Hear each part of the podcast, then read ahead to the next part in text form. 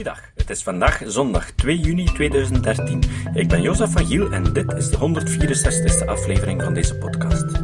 Deze aflevering kwam tot stand mede dankzij Rick de Laat. De muziek is van Nick Lucassen en Emiel Dengemans verzorgt de website. Het is zover. Vorige week ontvingen we onze trofee van de European Podcast Awards. Dank aan iedereen die voor ons stemde. Op de website vinden jullie enkele foto's. Het is een prachtige trofee. En deze aflevering heb ik met de nieuwe recorder opgenomen. Als het resultaat beter is, zal ik het blijven gebruiken. Anders horen jullie de volgende keer weer een opname met mijn oude recorder. Vorige keer hebben we de filosofische problemen besproken om tot betrouwbare informatie te komen. Maar bestaan hier ook oplossingen voor? In het tweede deel van deze tekst van John Bloemenveld gaan we daar verder op in. Geschiedenis van de sceptische filosofie.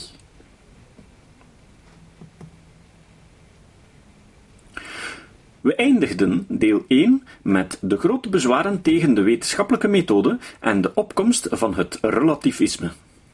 We vroegen wat de gevolgen van het relativisme waren en of we de wetenschappelijke methode konden behouden. Ten eerste de gevolgen. Een nieuwe soort filosofie zag het daglicht rond het idee van het relativisme en een nieuw soort filosofen waren de vaandeldragers van postmodernisme, deconstructivisme, radicaal multiculturalisme, sociaal constructivisme, kritische rassentheorie en radicaal feminisme, om er maar een paar op te noemen. Ze zijn allemaal gebaseerd op één centraal thema: Ofwel is er geen objectieve werkelijkheid, of we kunnen ze niet objectief waarnemen. Dus zijn begrippen als waarheid, reden en rationaliteit slechts sociale constructies. Meestal zo ontworpen dat ze de status quo handhaven. Een status quo die meestal in het voordeel speelt van blanke of Europese mannen. In praktische termen, waarover gaat dit? Deze tekst zou onvolledig zijn zonder enkele grappige, maar in de grond huiveringwekkende citaten. Hier komen ze.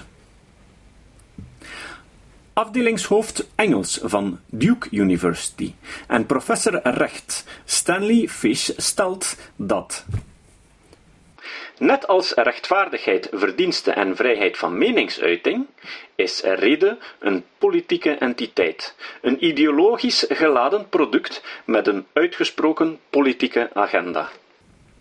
Hij heeft ook gewoon gezegd dat zoiets als intrinsieke verdienste niet bestaat. Professor Houston Baker Jr. van de Universiteit van Pennsylvania in 1991 verkozen tot president van de Modern Language Association, heeft geschreven dat lezen en schrijven alleen maar beheersingstechnologieën zijn, oorlogswetten in een academisch kleedje. Radicale feministe Andrea Dworkin definieert het huwelijk als een wettelijk contract dat verkrachting een legale basis geeft. Denkers als deze verwerpen vaak de normale normen van kritiek op hun werk. In de woorden van een andere radicale feministe, Catherine McKinnon. Als feminisme een kritiek is op het objectieve standpunt als mannelijk, dan verloochenen wij ook de standaard wetenschappelijke normen als toereikende criteria voor onze theorie omdat het objectieve standpunt dat we bekritiseren het standpunt van de wetenschap is. Met andere woorden, onze kritiek op het objectieve standpunt als mannelijk is een kritiek op de wetenschap als een specifiek mannelijke benadering van kennis. Daarom verwerpen wij mannelijke criteria voor verificatie. De waarheid is subjectief en politiek. De deur staat open voor ieders favoriete soort irrationalisme.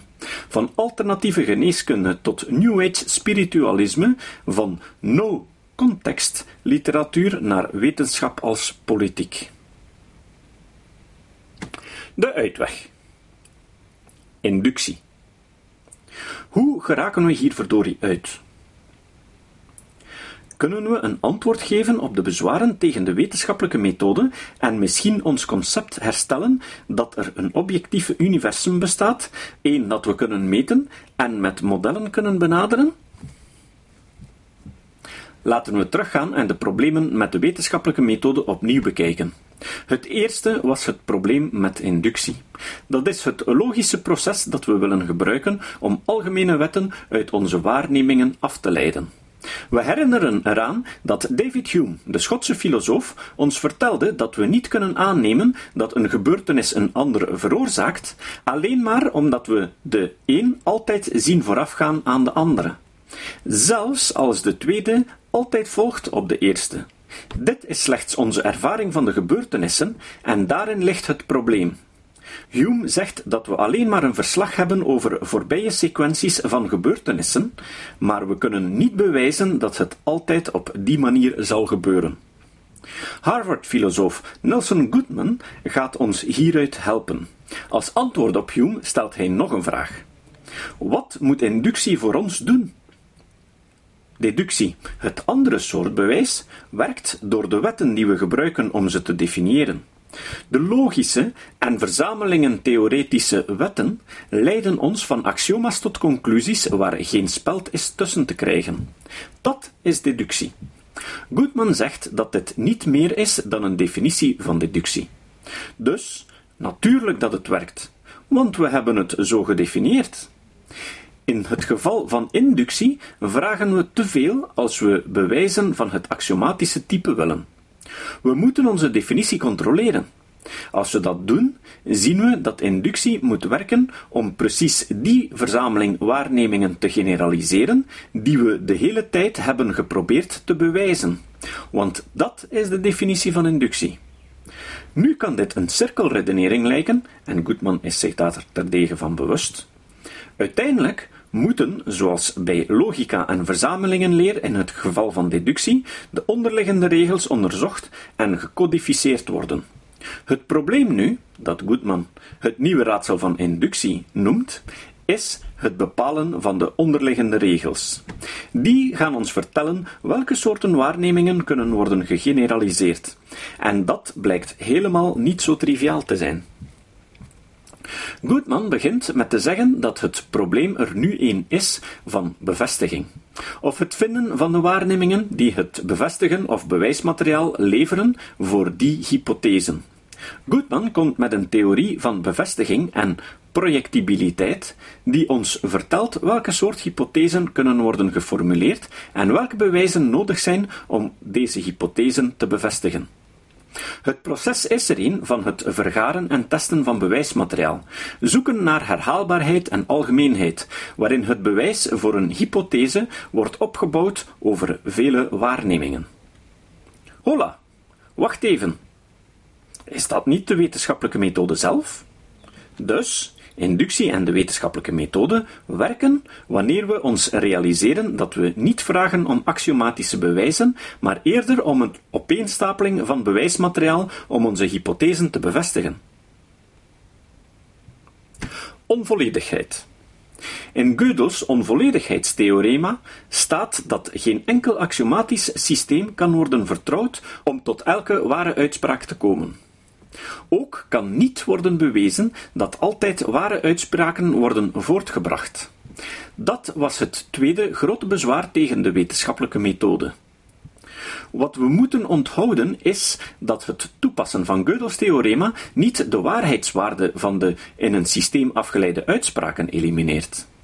De waarheid is nog steeds de waarheid, ook al zijn onze systemen niet in staat om alle waarheden te bewijzen. Bovendien geeft het onvolledigheidstheorema niemand het recht om zelf uit te maken wat waar is. Zeg dat het waar is dat je kan vliegen en probeer dan, bij wijze van spreken, te vliegen vanaf de hoogste bol van het atomium. Let er dan eens op hoe lang de waarheid geldig blijft. Het onvolledigheidstheorema stelt grenzen aan het soort problemen die systematisch kunnen worden opgelost. Maar dat is iets heel anders dan het relativistische alles kan van de postmodernisten. Sociale constructie. Aan de andere kant slepen wetenschappers allerlei culturele bagage mee en maken ze modellen van de wereld die gekleurd zijn door hun vooroordelen. Daarbij is wetenschap befaamd als zijnde conservatief.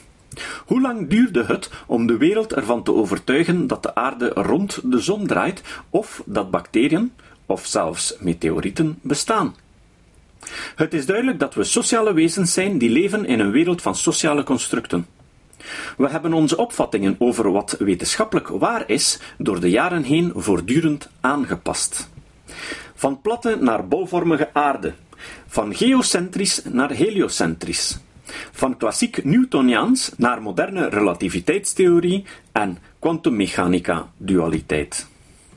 We staan klaar om ook die laatste te laten vallen, of te versterken, ten gunste van een geunificeerde veldentheorie. Laten we het proces waarbij de waarheid zogenaamd verandert eens nader bekijken.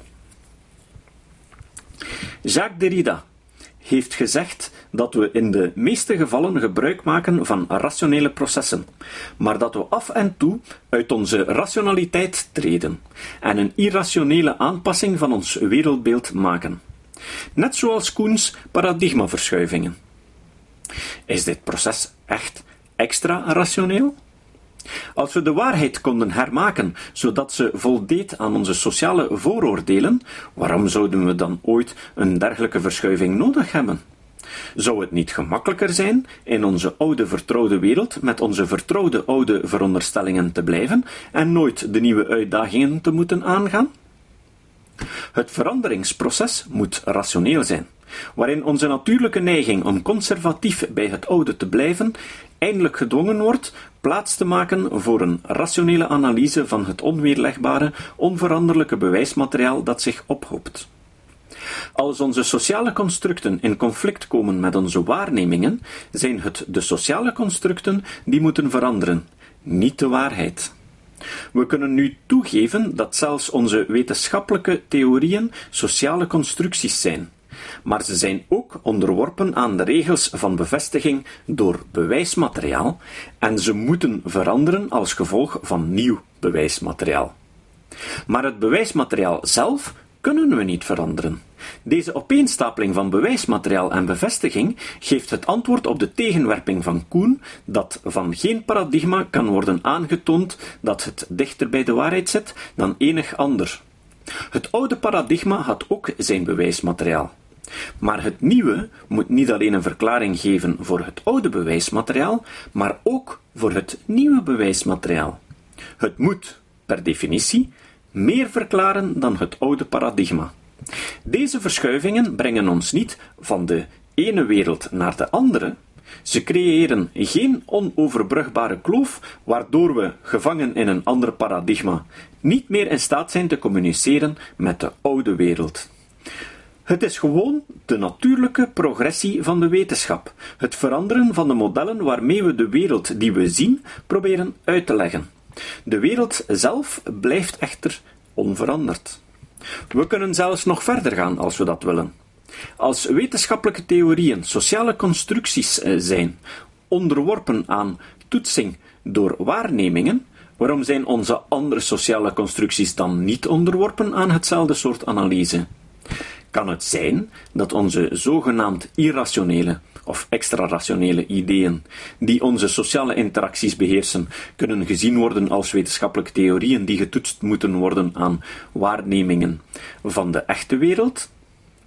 We zijn bereid om toe te geven dat een bepaalde theorie een element van culturele veronderstelling bevat, maar dat het moet voldoen aan een opeenstapeling van bewijsmateriaal om niet door de mand te vallen.